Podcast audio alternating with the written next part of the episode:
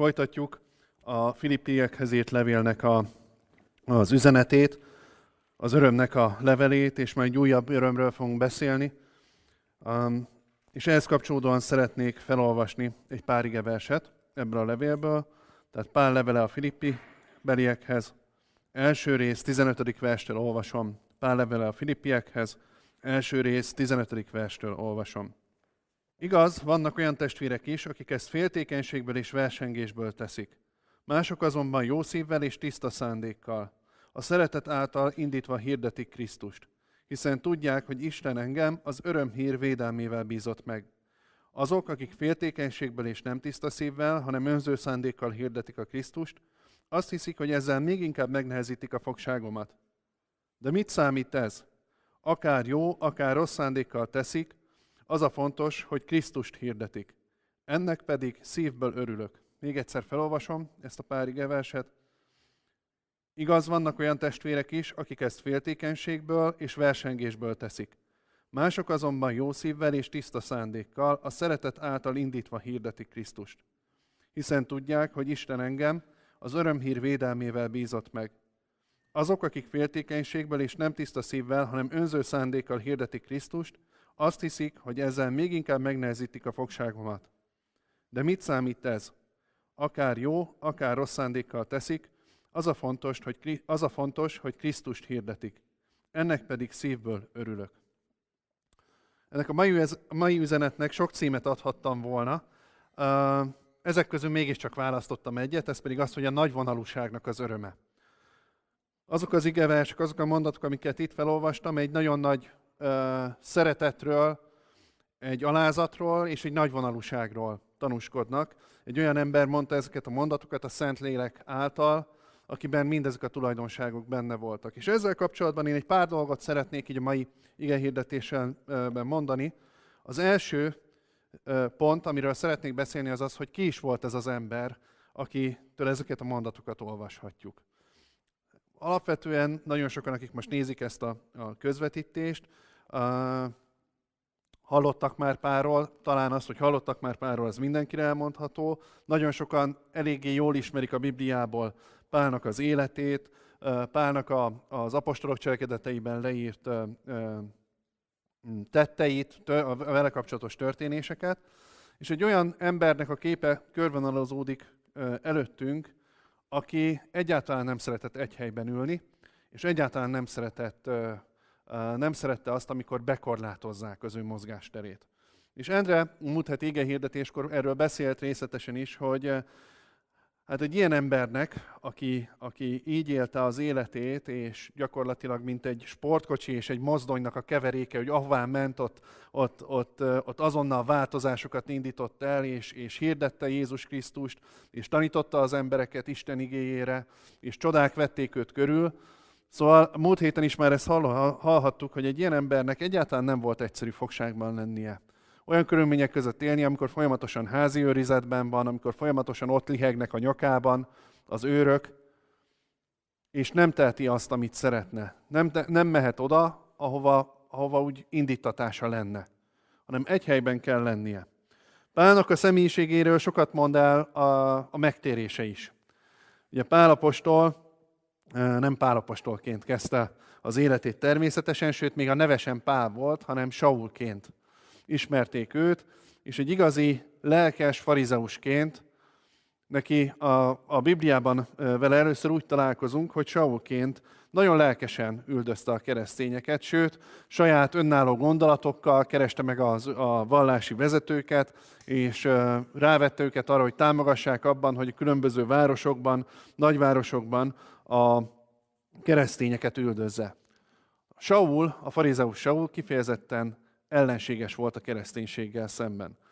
És én azt gondolom, hogy nagyon kevés embernek hasonlít a megtérése Saul megtéréséhez, mert egész egyszerűen, tehát őt olyan erővel kellett elérnie az Istennek, hogy az Istennek és a Saulnak a találkozása, Jézusnak és Saulnak a találkozása, az leginkább ahhoz hasonlítható, amikor ez a sportkocsi így nekiront egy falnak. Így Jézus egyszer csak elé állt, éppen Damaszkuszba igyekezett mellérendelt emberekkel, a Saul, És egyszer csak Jézus ezen az úton így megjelent előtte, ő földre esett, átmenetileg elvesztette a látását, és egy pillanat alatt Jézusnak össze kellett törni ezt az embert. Falnak kellett ütköznie ahhoz, hogy ő meg tudjon térni. Jézus megmutatta az ő hatalmát, megmutatta, hogy az a Jézus, akit Saul üldöz, az nem egy eretnek gondolat, nem egy szép mitikus mese, hanem Jézus egy élő személy, aki valóban meghalt a bűneinkért, és valóban feltámadt. Azért, hogy az Urunk lehessen. Pálnak a megtéréséhez egy ilyen erejű találkozás kellett, és egy teljes összetöretés, ami napokra gyakorlatilag meghatározta az ő életét. És ezután, a megtérés után már Pálként ugyanazzal a lendülettel elkezdte keresni Krisztust. Elkezdte jobban megismerni őt. Elindult a tanítványok közé, és azt olvassuk, hogy nagyon hamar már elkezdte hirdetni a zsinagógákban is, a zsinók között is a Jézus Krisztusról szóló bizonyságtételét. És aztán az apostolok cselekedeteiben azt láthatjuk, amit már az elején elmondtam, hogy Pálnak az élete nagyon sok áldáson ment keresztül, nagyon sok áldást adott másoknak, nagyon sok csodát élt át, és ahogy ő írja egy másik levelében, hogy nem üres szavakkal, vagy nem bölcsességgel, hanem a Szentlélek erejével, máshol azt írja, hogy jelekkel és csodákkal hirdette a Jézus Krisztusról szóló evangéliumot. Pál egy tetrekész ember volt, egy tevékeny ember, és nem csak egy önjelölt, és ráadásul nem is önjelölt módon tette azt, amit tett, hanem azt láthatjuk a Bibliában, hogy Jézus Krisztus bizonyságot tett mellette. És éppen ezért lehetett nagyon nehéz ezt a helyzetet neki átélnie. Amikor ott van a fogságban, házi őrizetben, és közben pedig azt látja, hogy miközben ő egy helyben van, és igen, hallhattuk múltkor, hogy ott, azon a helyen tudta hirdetni a Jézus Krisztusról szóló evangéliumot, ott sem volt tétlen, és ott is hirdette Isten igéjét. De közben azok a gyülekezetek, amelyeket ő plántált, akiket szeretett, azok az emberek, akiket olyan szívesen meglátogatott volna ebben az időszakban, ezek az emberek távol vannak tőle, és jönnek olyanok, akik irítségből és haszonszerzés érdekében hirdetik Jézus Krisztus evangéliumát. Hogy hogyan is kell elképzelni ezt a fajta tevékenységet, hogy vannak olyanok, akik féltékenységből és versengésből, vagy más fordítás szerint irítségből és viszálykodásból hirdetik Isten evangéliumát. Ezt nézzük meg magának Pál apostolnak a leírásából. Van egy pár évvel későbbi levele Pál apostolnak, a Timóteushoz írt első levél, 6. részt, aki szeretné kikeresni a saját Bibliájából, akkor ezt keresse ki. Tehát Timóteushoz írt első levél, 6. rész és 3. verstől olvasom. 6. rész, 3. vers. Azonban vannak, akik másképpen tanítanak olyan dolgokat, amelyek nincsenek összhangban Urunk Jézus Krisztus egészséges tanításával. Ezek a hamis tanítók nem fogadják el azt a tanítást, amelynek az igazi istenfélelem és az Isten helyes szolgálata az alapja. Ezek nagyra tartják magukat, de semmihez sem értenek igazán. Valójában az a betegségük, hogy szeretnek vitatkozni, és bizonyos szavak miatt húzakodni. Ebből azonban csak irigység, veszekedés, egymás sértegetése és gonosz gyanúsítás származik. Állandóan viszálykodnak, megromlott a gondolkodásuk, és nem ismerik az igazságot. Úgy gondolják, Isten szolgálata arra való, hogy ezzel sok pénzt szerezzenek. Kicsit ugrok, és 9. verstől olvasom tovább. Akik arra vágyakoznak, hogy meggazdagodjanak, csapdába kerülnek, és kísértések veszik körül őket. Ostoba vágyaikat követik, és maguknak ártanak vele. Vesztükbe rohannak, és végül elpusztulnak. Pénzimádatukból sokféle baj és gonoszság származik. A pénz utáni sóvárgás már letérített a hit útjáról egyeseket, akik ezen felül még rengeteg szenvedést is okoztak saját maguknak.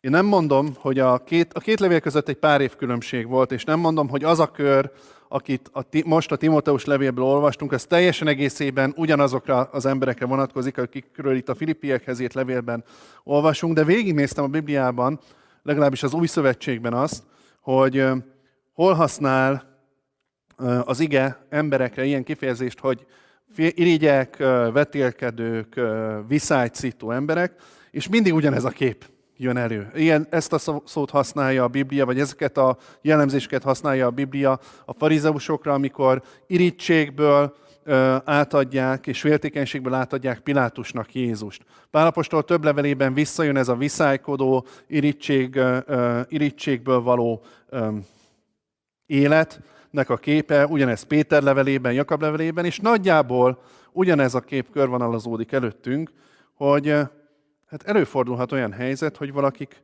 nem azért hirdetik a Krisztust, mert szeretik őt, nem azért hirdetik a Krisztust, mert ezzel szeretetet akarnak adni másoknak, hanem van a szívük mélyén egy rossz motiváció. És nyilván lehetnek különbségek, hogy ez a rossz motivációban is lehetnek kifejezetten gonosz szándékok, lehet egyszerűen csak egy önzés. De itt a Filippiekhez írt levélben is erről van szó. És az a Pál, aki nem volt egy múja ember, ő nem egy olyan hívő volt, aki úgy mindenkire azt mondta, hogy jól van, szeressük egymást gyerekek, minden belefér, mindenkit el kell fogadnunk, és minden tanítást. Ő azért, amikor az általa plántált gyülekezeteknek írt leveleket, ő nagyon erőteljesen és nagyon határozottan kiállt az ilyen hamis tanítók ellen, amikor másokat kellett megvédenie. De itt Filippiben, az apostolok cselekedeteiben leírt események után egy-két évvel, vagy pár évvel, itt Filippiben azt láthatjuk, hogy ez a Pál, ez a harcos Pál, ez ekkor a házifogságban egyfajta nagyvonalúságot gyakorol mások felé. Nem engedi meg azt, hogy másoknak a rossz motivációi, a mások önzősége, a mások irítsége vagy viszálykodása megmérgezze az ő életét és megmérgezze az ő szavait. Egyszerűen elengedi ezt a történetet. És annyira szép, amikor azt mondja, ezt szeretném újra felolvasni. Mit számít ez? Akár jó, akár rossz szándékkal teszik. Az a fontos, hogy Krisztust hirdetik. Ennek pedig szívből örülök. Én azt gondolom, hogy egy óriási alázat kell ahhoz, hogy valaki ezt kimondja. És igen, egy nagy vonalúság, hogy amikor én be vagyok szorítva, amikor fogságban vagyok, és azok, akik eddig olyan sunyin néztek rám, azok, akik eddig ugye a hátam mögött beszéltek az ellen a tanítás ellen, amit én mondtam, azok most hirtelen úgy érzik, hogy itt az idő. Van egy üresedés, van egy tér, ahonnan Pál most kivonult, mert fogságban van, és most eljött a mi időnk, most mi jövünk, most mi vagyunk azok, akik megmutathatjuk, hogy kinél van ott az Isten ereje. Nem tudom, hogy emlékeztek-e rá, hogy mi volt az apostolok cselekedeteiben írt óriási csoda, leírt óriási csoda, ami Filippiben történt. Nem vagyok benne biztos, talán múlt héten is volt erről szó, de Filippiben Pál átélt egy nagyon csodálatos természetfölötti szabadulást. Amikor a börtönben volt, dicsőítették Istent, és ez alatt a dicsőítés alatt megrendült a föld, kinyíltak a cellaajtók, és gyakorlatilag Pálék szabadon távozhattak a cellaajtóból. Azt gondolom, hogy a filippi gyülekezet nagyon ismerhette ezt a történetet. Ott volt a filippi gyülekezetben minden más gyülekezetnél erősebben ott lehetett a közös emlékezetben, hogy Pál apostolékat ilyen csodálatos módon szabadította ki Isten a filippi börtönből. És aztán megtért a börtönőr, a családja, és elindult Filippiben egy nagyon komoly missziós munka. Vagy tovább erősödött Filippiben egy nagyon komoly missziós munka. És nagyon érdekes, hogy az a gyülekezet, amelyik erre nagyon erőteljesen emlékezhetett, hogy itt történt nálunk, hogy Pált még a börtön sem tarthatta fogva, egy ilyen gyülekezetnek szóló levélben, mondjuk pár évtizeddel később, vagy hosszú évekkel később, ennek a gyülekezetnek írja Pál azt, hogy fogságban vagyok. Innen kell írnom nektek azt, hogy örüljetek. És valahol, nem tudom, hogy mi történt, és ez, amit most mondok, ezt ne úgy vegyétek, hogy ez biztos, hogy így történt, de el tudom képzelni, hogy ott a filippi beliekhez írt, vagy a filippi gyülekezetben, amikor megjelentek ezek a nem jó motivációból Krisztust hirdető emberek, akkor még akár finoman utalhattak is erre. Hát Pál, amíg vele volt az Úr, addig az Úr kiszabadította még a börtönből is. De úgy tűnik, hogy azok az idők elmúltak. Pálapostól kénytelen házi őrizetben üldögélni, vagy házi őrizetben korlátozott körülmények között lenni. És valahol lehet, hogy a filippi gyülekezetnek tagjait még meg is kísérthette ez a gondolat, hogy hát tényleg ez csak jelent valamit, hogy azok az idők már elmúltak, amikor Pál apostolt egy csettintésre így kiszabadítja az Úr a börtönből. És tudom, az apostolok cselekedeteiben is utána le van írva, hogy azért Pál apostolnak az életében úgy periódikusan úgy vissza-vissza jöttek ezek a rabságban töltött időszakok. És ez sem az utolsó fogsága volt. De azért úgy lehet, hogy elgondolkodtak rajta. És egy ilyen helyzetben mondja Pál azt, hogy de ez nem számít. A lényeg, hogy Krisztust hirdessük. És van ebben egy bizalom Pálban, hogy ő nem abban bízik, hogy ki milyen motivációból hirdeti Isten igéjét.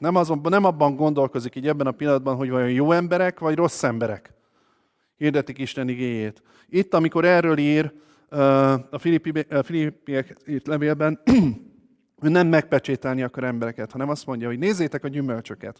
Ha Krisztust hirdetik, ha az örömhír szól, annak így vagy úgy, de örülni tudok. És aztán így folytatja, ezt szeretném felolvasni a 19. verstől. Igen, örülni is fogok, mert tudom, hogy imádságaitok és Jézus Krisztus szellemének segítsége által ez az én üdvösségemet szolgálja. Ugyanakkor ez meg fog felelni annak a határozott várakozásomnak és kívánságomnak is, hogy nem fogok szégyent vallani semmiben. Sőt, bátran meg fog mutatkozni bennem, akár életben maradok, akár meg kell halnom, hogy Krisztus mindenkinél hatalmasabb. Igen, azt várom, hogy ez a mostani helyzetben is így lesz, mint ahogy eddig is mindig így volt. Hiszen élni annyit jelent számomra, hogy Krisztussal élni, ha viszont meg kell halnom, az tiszta nyereség. Igaz, ha tovább élhetek ebben a testben, az gyümölcsöző munkát jelent számomra, ezért nem is tudom, melyiket válasszam. Egyszerre kétféle kívánság van bennem. Szeretnék már kilépni ebből a földi életből, és Krisztushoz költözni, mert az számomra sokkal-sokkal jobb. Számotokra viszont az az előnyösebb, ha életben maradok. Ebben bízva tudom, hogy egy ideig még itt maradok, és veletek leszek. Segíteni fogok nektek, hogy felnőjetek a hitben, és sok örömötök teljék benne. Ezért, amikor újból meglátogatlak benneteket, még több okotok lesz arra, hogy Krisztus Jézusban dicsekedjetek velem. A Jézus Krisztusban vetett hit, a Jézus Krisztus hatalmában vetett bizalom, azt tudja azt a nagyvonalúságot megadni, amit itt Pál apostolnál látunk. Ő nem egy ilyen visszahúzódó, álszerény nagyvonalúságot gyakorol. Ha egész egyszerűen ő tudja, hogy kicsoda Krisztusban. Nem kell saját magának már bizonyítani, saját maga előtt bizonyítania semmit.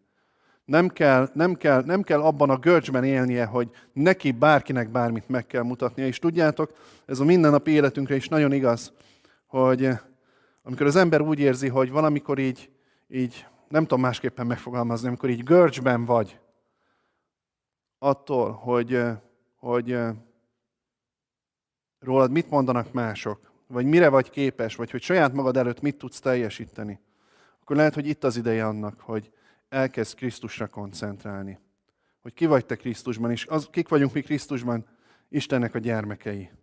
Megváltott emberek, akiknek nem kell már semmiért kárhoztatniuk magukat. Akik azzal a bizalommal fordulhatnak Istenhez, hogy Isten nem elutasítja őket, hanem szeretettel fogadja őket, és így segít megváltozni. Így segít formálni az életünket.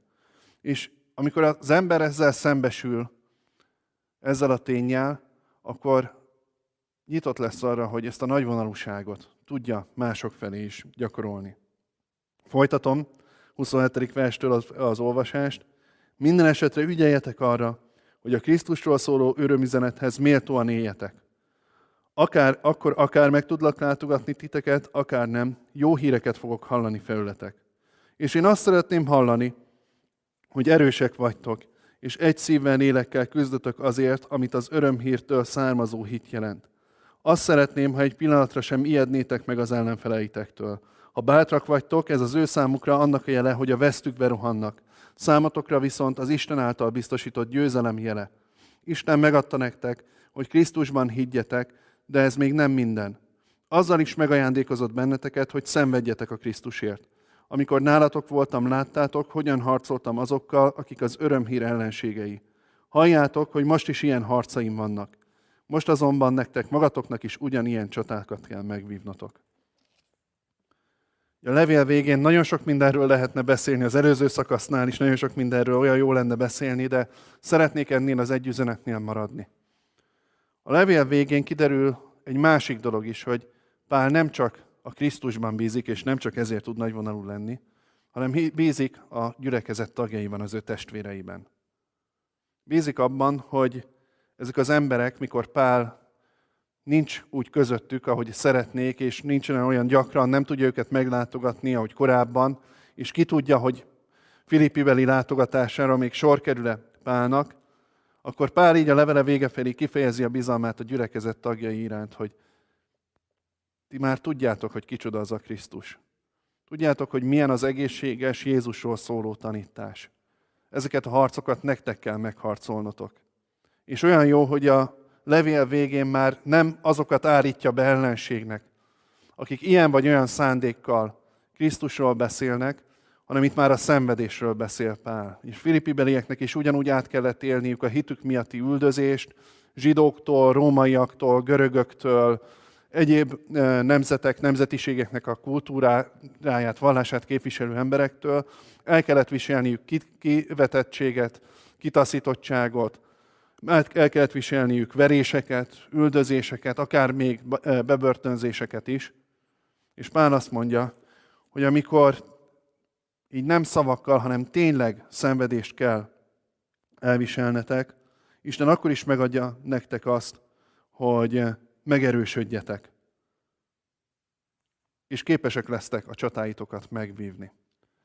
Szóval aki bízik Krisztusban, aki bízik Istenben, és ebből a hitből be tudja látni azt, hogy az, hogy éppen vele mi történik, mi van most, az, hogy a saját állapotom az nem az univerzumnak a középpontja, hanem ennek az egész teremtett világnak és benne az emberi történelemnek is Jézus Krisztus a középpontja, akiben ez a bizalom megvan,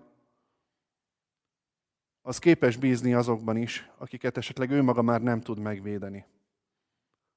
Képes bízni azokban is, akik már lehet, hogy nem úgy szorulnak az ő szolgálatára, ahogy korábban rászorultak. Képes embereket elengedni, és azt mondani, hogy itt van, ez már ti harcaitok, harcoljátok meg. Hogy váltsuk ezt apró pénzre a hétköznapjainkban? Én azt gondolom, hogy, és ezt tudom, hogy elég sokszor ismételjük, hogy igen, egy ilyen időszakban vagyunk, ezt már sokszor elmondtuk, és még lehet, hogy egy ideig sajnos még mondjuk is. Egy olyan időszakban vagyunk, amikor nagyon sok területen fogságba érezhetjük magunkat. Valakit jobban megvisel az, hogy fizikailag nem tud járni, kelni úgy, ahogy korábban, nem tud elmenni eseményekre, szórakozóhelyekre. Valakit az visel meg jobban, hogy van itt körülöttünk egy betegség, ami ellen még nincsen teljes védelmünk. Valakit az visel meg, hogy elveszítette a munkáját. Valakit az visel meg, hogy visszaesett drasztikusan a jövedelme, és egy olyan módon kell élni, egy olyan beszorítottságban, egy olyan szűkösségben, amit korábban nem tapasztalt meg. És természetesen erről a témáról én nem lelketlenül akarok beszélni, és ezek nagyon komoly kihívások az ember életében, és tapasztaljuk mindannyian, hogy ebben vannak kinek nehezebb, kinek kevésbé nehéz, de mindenképpen vannak olyan dolgok, amiket nehéz feldolgozni, és nem megy egyik napról a másikra. De olyan jó az, hogy ebből az igéből és Pál apostol példáján is azt tanulhatjuk meg, és azt láthatjuk, hogy Jézus Krisztus egy ilyen helyzetben is adhat nekünk egy olyan nagy vonalúságot, amelyekből másoknak áldása származik. Tudjátok, egy ilyen helyzetben nagyon nagy a kísértés arra, hogy bűnbakokat keressünk az életünkben. Hogy megkeressük azokat a csoportokat, embereket, személyeket, közösségeket, akik miatt mi rosszul érezzük magunkat, akik hibásak azért, hogy mi ebben a helyzetben vagyunk. Egy ilyen szorult helyzetben, nehéz eseményekkor az ember hajlamosabb erre. És ezért szeretném még egyszer felhívni a figyelmeteket arra, hogy Pál apostol éppen ebben a helyzetben vált nagyvonalúvá. Éppen ebben a helyzetben engedte el azt, amit más levelekben annyira határozottan leírt. Az irítségből, önzésből, Krisztust hirdető emberekről. Ebben a helyzetben mondja Pál apostol, hogy ez most nem számít. A lényeg az, hogy Jézus Krisztus megdicsőjön, és hogyha Jézus Krisztus tartjuk a saját fókusz, a saját látásmódunknak a középpontjába, ha Jézus Krisztusra koncentrálunk, akkor az ő hatalma, az ő hatalmából fakadó békesség, az meg fog jelenni a mi életünkben is. Lehet, hogy a külső környezet lassabban változik. Lehet, hogy átélünk olyan veszteségeket, amelyek igazából nem biztos, hogy minden esetben úgy pótolhatóak, vagy az a helyzet visszaállítható, ami korábban volt. De egyetlen egyben biztosak lehetünk, hogy Jézus Krisztus nem változik, az ő nekünk adott ígéretei sem változnak. És ahogy Pál mondja, azt mondja, hogy ha valaki még irítségből hirdeti a Krisztusát, és azért úgy irítségből, hogy engem akar ezzel lejáratni, vagy kisebbé tenni, hát akkor még ebbe az evangelizálásba is benne vagyok valamilyen módon. És Pál egy kicsit olyan vidáman ezt úgy leírja. És lehet, hogy nekünk is egy ilyen helyzetben a bűnbakkeresés helyett, a mások vádlása helyett, a saját érdekünkben, a saját közérzetünk érdekében is. Olyan jól lenne így megtalálni azt, hogy de hát mindez nem számít. A lényeg, hogy Jézus Krisztus ma is velünk van. És Uram, én szeretném neked megköszönni, hogy te ma is velünk vagy. Köszönöm, hogy te, amikor szűkebb évek vannak, amikor bővebb idők vannak, te nem válogatsz ezek közül az évek közül, te mindig ugyanúgy velünk vagy, mint máskor. És szeretnénk ebben a tudatban megerősödni. Szeretnénk az üdvösség, a te királyságban való örök részvételünkben, a töredjövő üdvösségben és a te királyságodban való örök részvételünkben megerősödni, megvidámodni, örülni ennek. Add Uram, hogy a mi szívünkben ne lehessen benne az irítség, ne lehessen benne másoknak a kárhoztatása, a vádlása, a bűnbakkeresés. Jöjjön ennek a helyére a benned való megújulásnak az öröme. Uram, hogy tudjunk akár a szorított helyzetünkben is megtalálni, tudjuk megtalálni azokat a barátainkat, akikkel együtt tudunk beszélgetni, akikkel együtt tudunk imádkozni, akikkel tudunk beszélgetni a te igédről, és felszabadulni, ránézni a láthatatlan világra, és talán kevésbé a látható dolgokban fennakadni. Uram, kérlek arra, hogy add meg ehhez a kapcsolatainkat, add meg ehhez az időnket, adjál bátor döntéseket, hogy ezeket így meg tudjuk tenni, Uram. Jézus nevében kérlek erre. Amen.